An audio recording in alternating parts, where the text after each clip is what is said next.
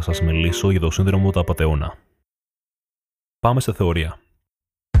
Το σύνδρομο του απατεώνα δεν είναι ασθένεια. Είναι κάτι κοινό που βιώνει κυρίως πετυχημένα άτομα και άτομα που ανήκουν σε κοινωνικές μειονότητες.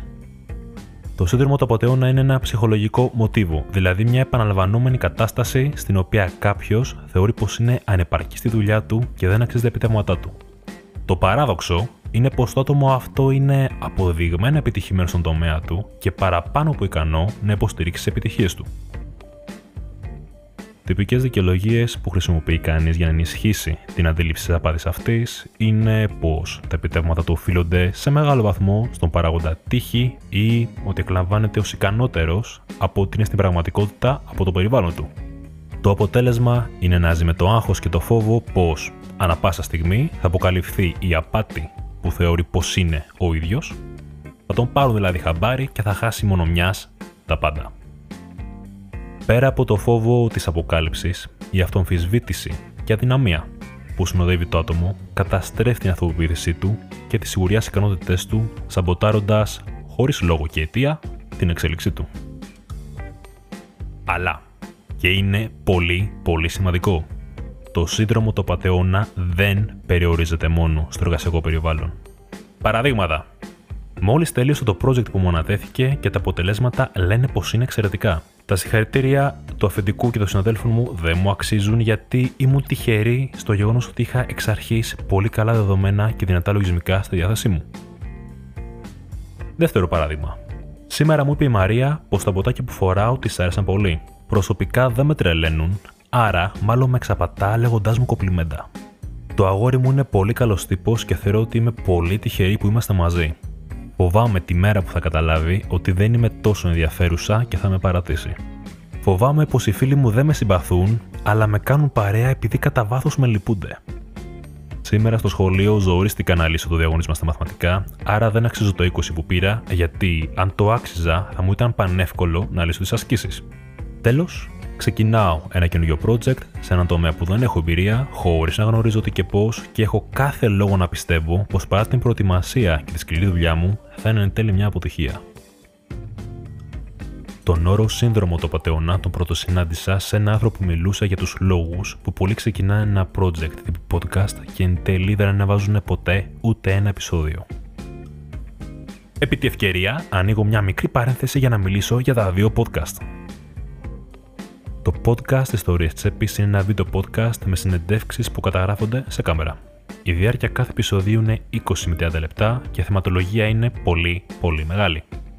Τα επεισόδια Ιστορίες Τσέπης θα ανεβαίνουν YouTube και σε όλες τις πλατφόρμες podcast, ενώ τις επόμενες ημέρες θα αναδυθούν και τα πρώτα τρία επεισόδια.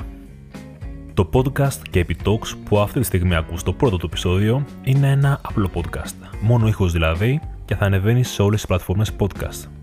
Η διάρκεια των επεισοδίων είναι 7 με 10 λεπτά και θεματολογία έχει επίσης πολύ μεγάλη ποικιλία.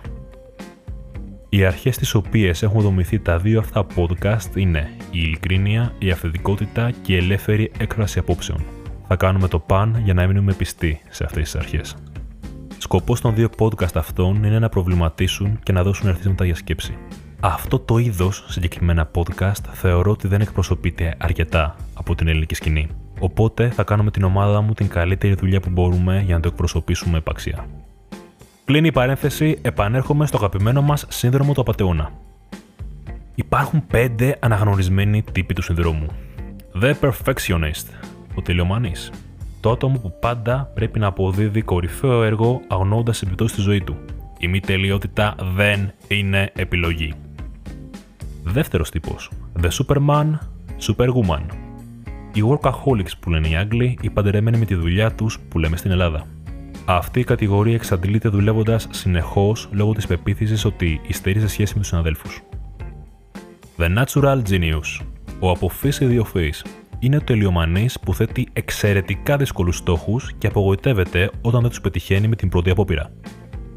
The Solist, ο σολίστας, δεν καταδέχεται να ζητήσει βοήθεια από κανέναν άλλον γιατί θεωρεί πως πρέπει να αποδείξει την αξία του μέσα από προσωπική εργασία.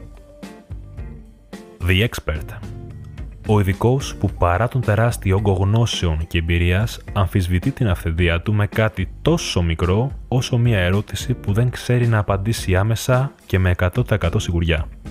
Το ερώτημα είναι τι μπορείς να κάνεις για να ελέγξεις το σύνδρομο του απαταιώνα.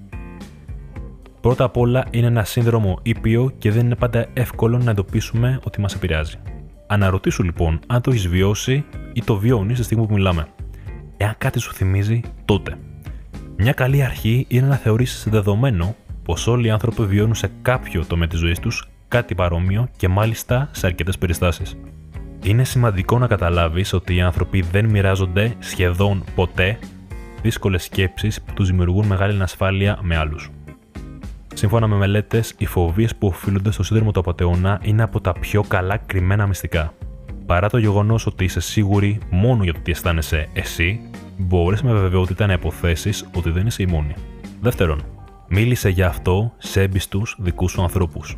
Να ακούσεις τη δική τους εμπειρία, τη δική τους άποψη και να κρατήσεις ό,τι έχει αξία για εσένα. Τέλος, η βοήθεια από ειδικού είναι πάντα ευπρόσδεκτη εφόσον ταλαιπωρείσαι σε βαθμό που οι συνέπειες του συνδρόμου αυτού σε περιορίζει τη ζωή σου. Εδώ φτάσαμε στο τέλος του πρώτου επεισοδίου και επιτόξ. Αγάπη και υγεία σε όλους.